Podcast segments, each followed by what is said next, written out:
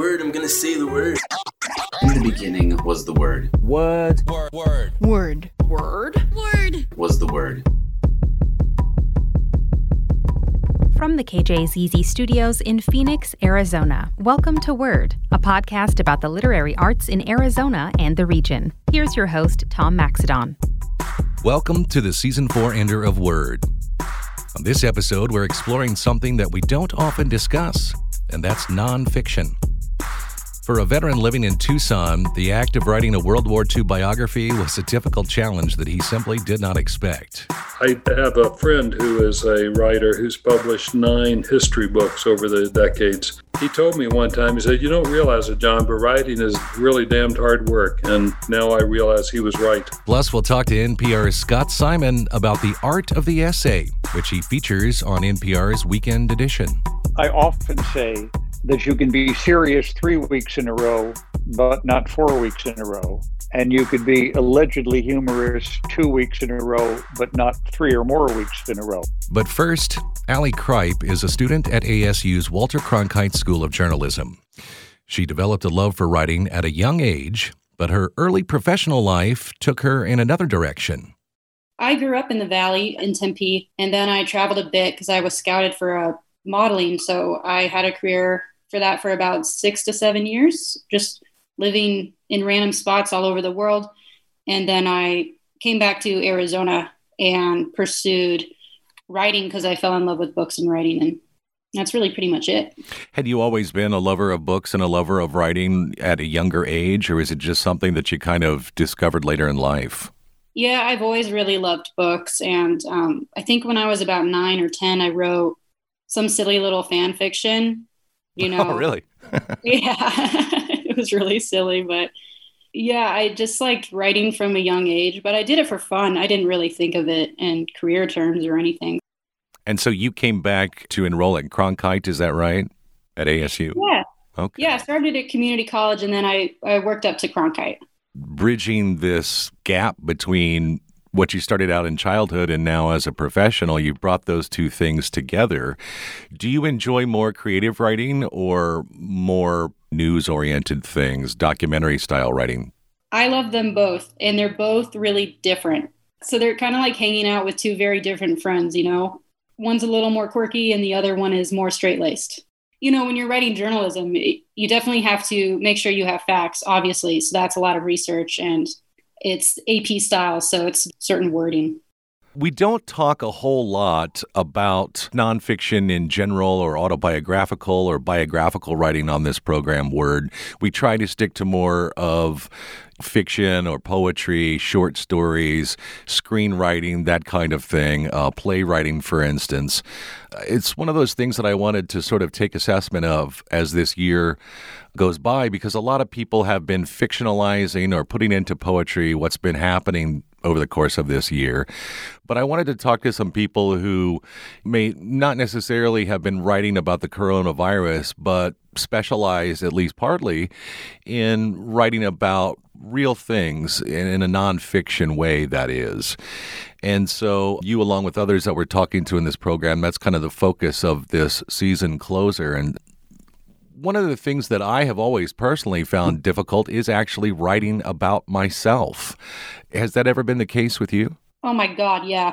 I find it really difficult to be quite honest because it's it's personal and it depends on what you're writing about. There are certain things I've been trying to write essays about that are highly personal. So it's uh, how much do you show? How much do you talk about your life? What is the uh, the border of that really? I don't know if it's exactly the same, but perhaps like preparing for an acting role, you figure out how vulnerable you want to make yourself to the public. Of course, the difference in acting is that in most cases it's a fictional thing, right? Not so much when it comes to writing about yourself. Yeah, the funny thing about that is I actually I acted for a bit when I lived in LA and I find them really similar in a way that they both have to do a lot with truth. So the main thing I feel about writing is telling the truth. Right, or exposing truths, as it were. Some people have a real personal sense of what their truth is, and they don't really care if it's anybody else's truth. Others have a sense of their truth, and, you know, maybe they're trying to explore a connection to other people, and so maybe it speaks to some people in a different way, uh, or maybe it, it's really, really relatable. And as an author, you just can't worry about that, right? What the audience thinks, because they're going to come up with their own interpretations yeah, as soon as you do that, well, as soon as I do that, if I start worrying about, oh my God, what is someone going to think about this? The work usually turns uh, to, to be honest. Uh, so it is about being honest. And then I also feel like you don't want to expose too much, though. I mean, there's there's a certain structure to writing, and there's a lot of writing that I love that's nonfiction, that's really vulnerable, but also has this sort of artistic beautiful poetry to it, like Maya Angelou. Um, sure. So yeah, I, great example. Yeah, she's oh, she's so phenomenal. But it's like, how do you get to tell the truth, but tell it in a way that it's, I don't know, full of flavors and textures and smells well, Ali, I wonder if you would take us out with a piece called Flesh Colored Shell, written back in 2018, I believe, according to your blog. And it's about your time spent in Japan this was in 2010 when you were there and you were modeling. And uh, this is prior to the tsunami that caused the Fukushima nuclear disaster. I was actually living in that part of the world at that time. And I can remember flying into Tokyo from vacation and having to take pretty broad path around that area at the time, uh, not the normal descent into the Tokyo area that you know I had been used to. And you'd found a shell on this location where you were doing this modeling, and this is again is prior to Fukushima. So I, I, wondered if you could pick it up from sort of the latter half of this piece and talking about the fragility of that shell, where it starts out the shell is fragile. Okay, yeah. The shell is fragile. If stepped on, it would break. Now it has a home on my bedroom shelf, safe from a storm or a shoe. Its sculpted beauty attracted me enough to pluck it from the sand but the idea that I could capture an adventurous day in the palm of my hand was what solidified our pact. In a selfish way, I'd stolen the shell from its home and stuffed it into my purse. In that instant, it became mine and no one else's. That coastal town seemed so small compared to Tokyo and on the brink of insignificance. It was somewhere the papers wouldn't mention in the aftermath of a disaster. Without a name, the town has become to me dreamlike, intangible, ungoogleable. The shell itself is mostly forgotten in my day to day routines, but if I happen to glance over at it on the shelf, it still makes me feel a pinch of something. Today I'm too old to model, but the shell hasn't changed at all. I keep it safe on my mantle. Sometimes I even hold it up against my ear and reminisce on the soft, distant waves from my past.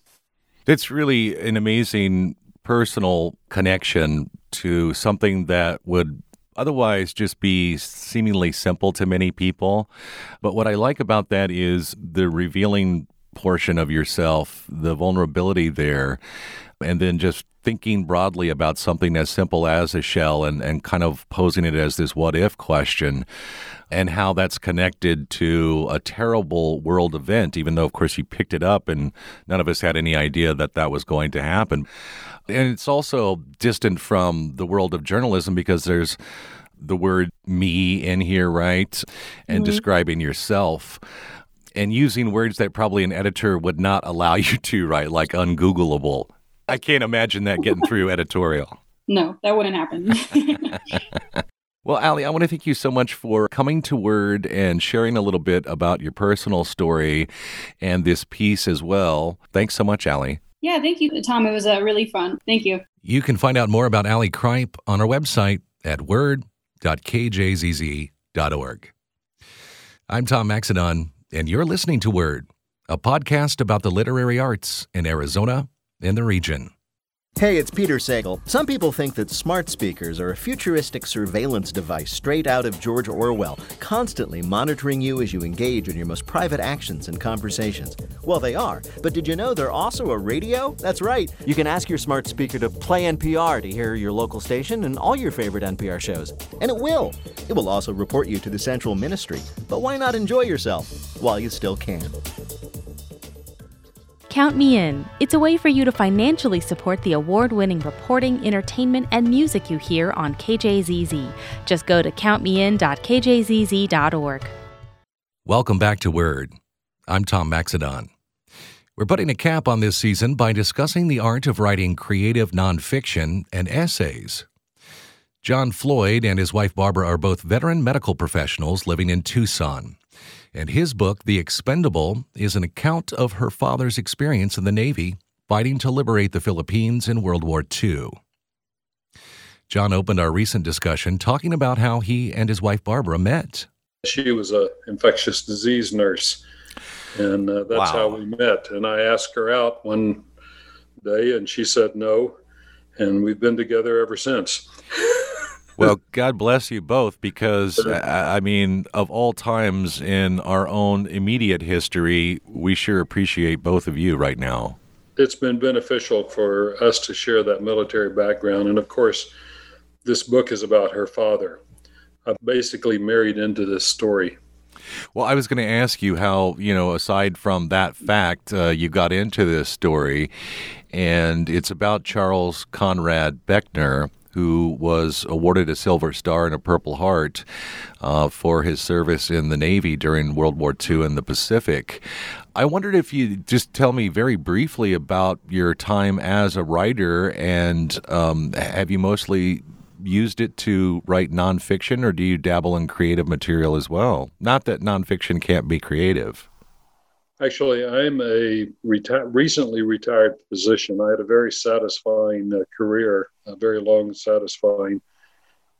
Uh, but this book had been in my mind forming for probably a decade or more, maybe two decades. Oh, wow. I had written a lot of uh, scientific publications in academia. I've got about 24 publications in peer reviewed journals and I thought I would sit down and write this story, and uh, that would be it. And it it sucked me in, and I started researching, uh, but I never had time to actually do the writing till I retired. And uh, writing a nonfiction book uh, is far far more difficult than I had imagined. It's a totally different than what I had imagined.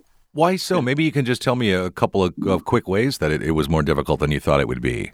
Well, the format for scientific writing is is is quite set. Uh, uh, only facts, no embellishment. Uh, you start with a summary, then uh, introduction, then materials and methods, then analysis and discussion, and then conclusions or findings, and then list out all your references that you put down through there, and you send it off to a journal who sends it to their reviewers uh, who send it back to you and challenge you on different scientific things. But nobody had to enjoy reading it. It was just the facts. right, right. Uh, and I thought I could do this. I joined a, a writing group here in uh, Arizona that uh, has a couple of uh, successful writers in it, published writers. I was recording the facts and giving them chapters at a time to review. And they kept saying, Well, this is very interesting, John, but do you want anybody to really read this book or you just want to record facts? And so I finally evolved into this uh, genre that's called creative nonfiction. You use dialogue, you use descriptive scenes, uh, you have to use invent a substantial amount of the dialogue, but the events and the actions and the thoughts of everybody involved are are true. I feel like one of the things about World War II history, certainly when I was growing up, I don't know what your experience was like. And again, this could just be school systems. I grew up in the largely in the Midwest and parts of the South, but I really feel like until Tom Hanks's documentary series, The Pacific, came out. Um, number of years ago. You know, outside of Pearl Harbor, a lot of World War II history was just not taught in my classrooms. Uh, the focus was more on the European theater. Was that your experience as well? Yes, and in fact, Mr. Beckner and I discussed this uh, um, more than once, and I'm paraphrasing him, but he says, you know, everybody remembers Pearl Harbor, but nobody remembers that uh, six hours later we were attacked in the Philippines. And then he was quiet for a moment, and then he said, but you know, people remember Bataan, and and right. I think that's true, but nobody realizes exactly how we got to the Bataan Death March. Right. That's fascinating to hear him say that because this was just you know a thought that I had, just my own personal experience. You always wonder if that was the case with other people. And I had the discussion actually with a fellow coworker many years ago when I first started here, and he was like, "Boy, you're right. You know, when I come to think of it, that was the same case for me. I, I would put him somewhere probably in his 60s. So I always wondered if that was the case for other people. Having lived on the island of Guam for about a decade, certainly I became better steeped in the history of the region. I've been to the Philippines many times. Uh, of course, I've been to Japan before, uh, and some of the islands in the Western Pacific region, which is what that area is referred to. What has been your experience in, in terms of service? Were you mostly stateside or did you serve overseas? I was uh, mostly stateside, but my wife, at her insistence, said I needed to ask for an overseas assignment. And uh, we were assigned to an air base about uh, 30 minutes outside of Cambridge, England, for a number of years. And then we came back, and the rest of my assignments were scattered around the U.S., one Air Force base or another. Now, the book focuses on the real life battles between the invading Japanese forces into the Philippines, which, of course, America helped defend against and, and liberate along with Filipino forces. Were these battles something that your father in law discussed much, or did you have to, to draw out stories of his service? Because I, I know my own grandfather, really the only way that we communicated about it was he would show pictures, but he didn't talk deeply about his experiences, save for a couple of them. Charles was one of those people that came back from the war and said, That's behind me, and I'm going to pay attention to what's in front of me. In getting these stories, uh, I knew he had uh, uh been on PT 34 during the time that uh, they took MacArthur from Corregidor to Mindanao. And that was the focus uh, from which I approached trying to get this story. And it was like the proverbial pulling of teeth we spent many afternoons uh, at his house in San Diego cooking usually chicken or sometimes other things on the barbecue outside with a beer or two, occasionally three. And uh, I would ask questions, and I learned to ask them indirectly. Oh, uh, right, right. Uh, and uh, just to bring up the subject. And I could usually get two or three sentences, occasionally four or five and then the subject would be abruptly changed and we'd go to something else. So this story, it took about three decades to get his story uh, from him personally mm. to do a, I would say, a first person interview. Right. I get the feeling that uh, Charles Conrad Beckner was like a lot of people in that he was living in the Midwest amidst a sharecropper family, as I understand, and enlisted uh, just about as soon as he possibly could, right? Correct. It was uh, the latter part of the Depression. Life was hard, money was short. He did not want to be a farmer. He was ready to leave home, and this was a uh, his ticket out of town, so to speak. Was there anything that you learned about yourself in writing this? Maybe patience is a virtue, of course, would be one cliche. Uh, well, spending a lot of time, you know, 30 years and, and kind of keeping it in your mind.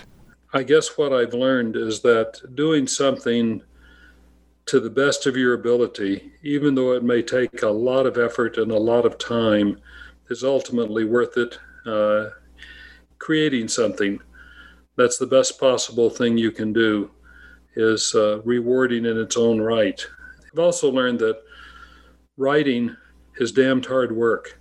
I have a friend who is a writer who's published nine history books over the decades and I always joked at him about it. Must be nice to have a job where you can do it when you want to and just uh, sit behind a typewriter and make money. And uh, he told me one time, he said, You don't realize it, John, but writing is really damned hard work. And now I realize he was right. Well, that's very well said. And I really appreciate you coming to Word, John, and talking about this true story. It's called The Expendable, and it's a true story of Charles Conrad Beckner. A fascinating uh, window into a little bit of his life. Of course, we don't want to spoil it for folks who will pick up the book. I can't thank you enough for coming to Word, John, and talking to us about biography. It's not something in terms of a genre that we focus a lot on here on Word. You know, again, we try to focus more on sort of the creative a sphere with things like poetry and short fiction, novels, playwriting, screenwriting, that kind of thing. But you know, as we reflect on the course of this year, it's it's been so challenging for people, and it's nice to get a snapshot of, of real life people. And I, I think you provided one for us and also opened up a window possibly to others about uh, if they've thought of writing that it can be creative nonfiction as you labeled it. So thank you so much, John, for coming to Word. Thank you for the opportunity. Have a good day. You can find out more about John Floyd on our website at word.kjzz.org. I'm Tom Maxedon, and you're listening to Word, a podcast about the literary arts in Arizona and the region. I'm Jay Allison, producer of The Moth Radio Hour, and I hope you'll join us for our show here on KJZZ. With true personal stories told live without notes, Moth shows are renowned for the range of human experience they reveal. Moth stories aren't part of the disposable daily information flow, they stick with you. The Moth Radio Hour airs Saturday at 3 on KJZZ. KJZZ News is your connection to the state and the globe. Insightful conversations and fact based reporting make it your one source for news and analysis. Listen and support the station at kjzz.org. Welcome back to Word. I'm Tom Maxedon. As we close out our season, I was grateful to catch up with NPR's Scott Simon recently. It was a unique pairing as Scott is the national host of NPR's Weekend Edition, and of course, I provide local news and informational cut ins throughout the program. Regular listeners know that one of his talents is writing essays. Some of the frequent devices he employs are history. Sometimes it's a call for morality, maybe even introspection as to who we are as humans. And of course, his use of humor. But I began our discussion by asking if my notion that most of his essays were driven by a news peg is correct. Yeah, I mean, because uh, you know it is in the context of a news show. There are exceptions. I have done totally personal essays in defiance of the news. Uh, you know, oh, example, God forbid, once when uh, my cat died. Uh, I've, I've, done totally personal essays on the adoption of both of our daughters when I returned to the show after after time back. Oh mercy! When my mother died, uh, I wasn't even on the show, but I, I I did an essay in that spot. But yes, for the most part, I try and look for a news peg, a story, you know, and it, and it's interesting. You will understand when you when you do this for a living and you do it week after week. Some weeks it has to be there's some overwhelming story with which you have to kind of be harmonious sure. uh, if not comment on exactly. And then other weeks, it should probably be something that's got nothing to do with the news whatsoever, or at least not the you know not the news of the week whatsoever. I also try and have a mixture, which in you know in times like the the ones in which we're going through now is difficult. I often say that you can be serious three weeks in a row, but not four weeks in a row and you could be allegedly humorous two weeks in a row, but not three or more weeks in a row. um, because if you're serious too much, people think of you just as a scold. Sure. If you try and be humorous too much, people think of you as, you know, kind of a clown. What's been difficult, uh, you know, about these times is obviously, and not since 9 11, the days following 9 11, which has obviously been 19 years ago, have I had to worry, you know, quite so much about not hewing to that formula necessarily. I mean, I've had some allegedly humorous ideas I've wanted to do in recent weeks about uh, writing my own Hallmark season movies, you know, other things, but it's very hard to do that when 3,000 Americans a day are dying because of uh, COVID 19. So even if the essay isn't about, yet again, all the loss of life because of the coronavirus, that has to be something that fits the mood and the piece of it. So, you know, for example, on last week, I did something on what the cancellation of the Nutcracker around the country because of the pandemic and what that kind of signifies about the crisis that uh, the performing arts are going through.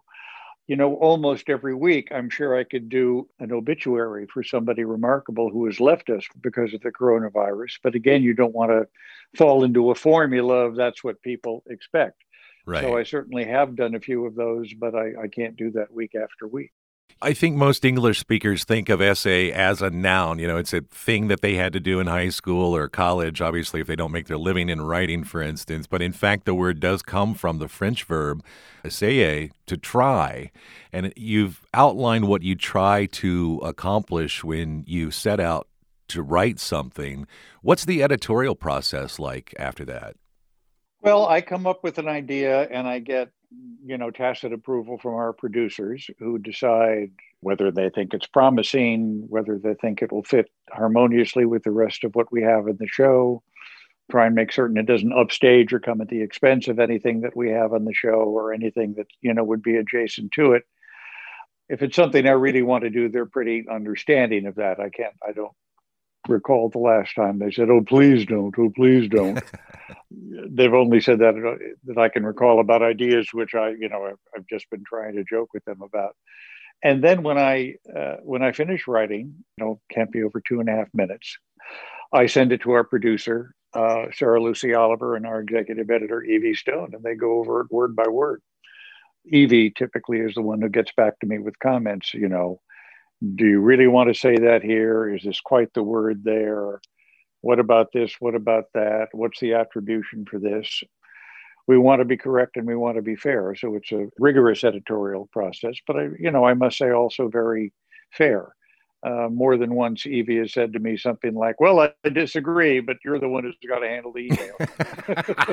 and, uh, well, that's one of the things that I frequently hear uh, that people say who listen to the show on a regular basis is that the writing, not just for your essay, just the writing around the entire show is just brilliant, and it really keeps people coming back to public radio on the weekends.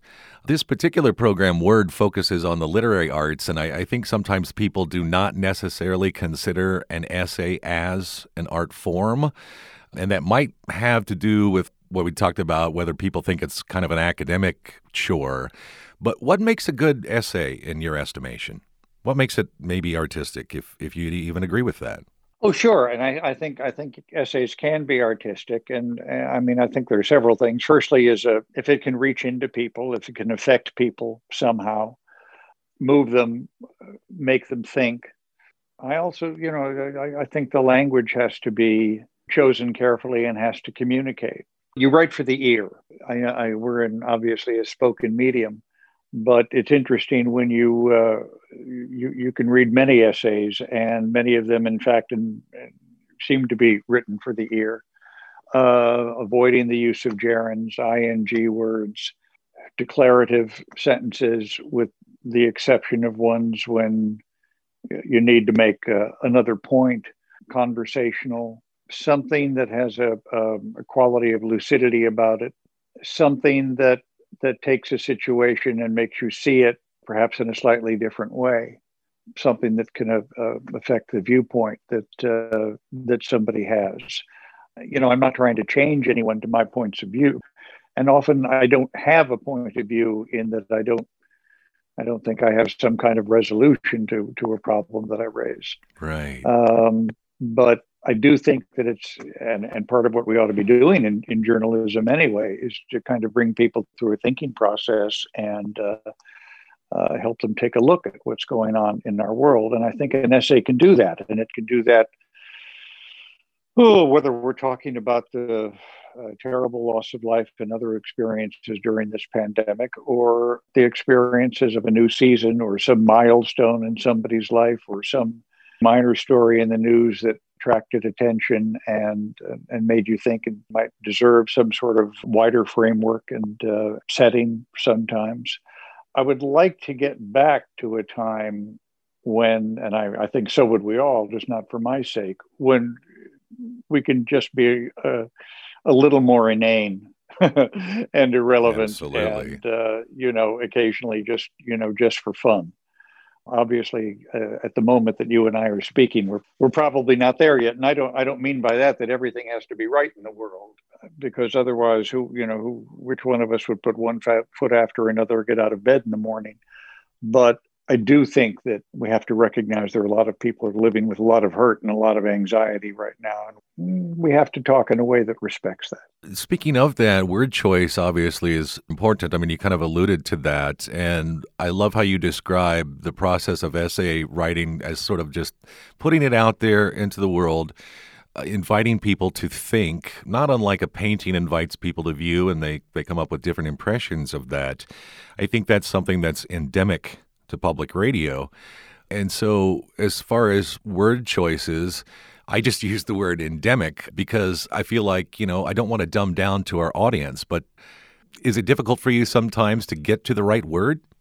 Oh, sure. And I think it should be. I think anybody who, uh, you know, who writes for a living will tell you it's only fun when it's over. Um, you know, and I, and I, look, I guarantee you, if I knew how to do anything else, I would. But uh, you know, I, I'm, I could barely get by with this. So, um, word choice is supremely important uh, when you're communicating effectively or want to. I guess I speak a lot about what kind of words I, I try and avoid. I mean, for example, I really do try and avoid any kind of cliche, and I don't like particularly words and phrases that become current cliches like inflection point. I particularly don't like that for some reason. The such and such community strikes me as very hazardous. I think it's it's perfectly fine when, you know, let's say you're referring to the African American community of Dayton, Ohio, although we shouldn't assume that there's some sort of unanimity of view. Right. In it's that not, phrase. not monoculture, which frequently people get into describing different ethnicities, different groups Right. of people. but I, I mean, I have had some, you know, hilarious ones, including I had a phone conversation the other day with a perfectly nice person who referred to the credit card community. And I guess this must That's a new one on me. run the credit card industry. I mean, I- I said, "Excuse me, wait a minute, the credit card community?" Well, you know, so uh, I think that can be overdone you know cliches that uh, the old joke goes we should avoid like the plague. Because you know which which doesn't mean that i won't unconsciously almost use one without thinking at one time or another. But i think that forces you to uh, you know to have a, a different degree of attention and focus and and care and concern for language and words. And uh, you do want to be clear but I, I don't think to follow up on your use of the word endemic, that means dumbing down. Quite the opposite. I don't want to use, for example, a scientific or highly academic phrase that is only familiar to a few people and not in, in the general public. I try, and it's been harder because I've been married to a French woman uh, for the past 20 years, the most wonderful woman in the world, but I, I try and avoid, you know, using foreign phrases like, uh, ah, the- well, the raison d'etre for that or something Or like joie that. de vivre. Uh, right, right. yeah, very well. Uh, you know, unless sometimes it's perfectly fine if you're making a joke or, uh, you know, and, and a phrase like joie de vivre is, you know, I guess you could get away with that because, uh, oh, our 17 year old baby, our children are bilingual. Do you ever say joie de vivre? No, she says she never says it. Okay, thank you. Just asking.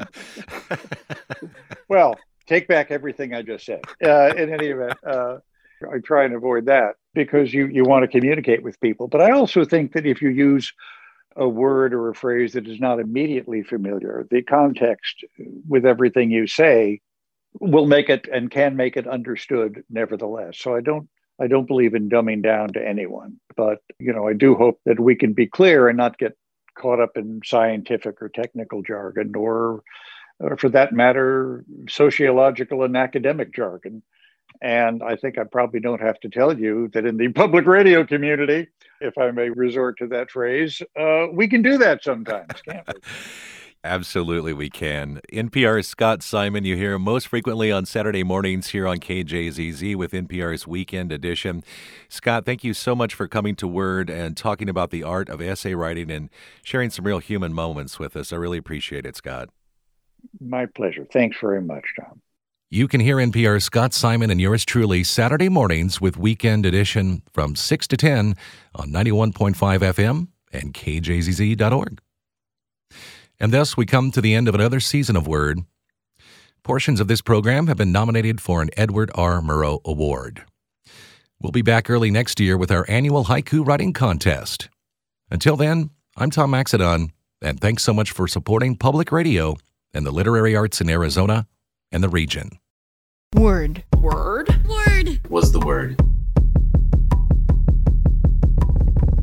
Thanks for listening to Word, a podcast about the literary arts in Arizona and the region. You can find all episodes online at word.kjzz.org or wherever you get your podcasts.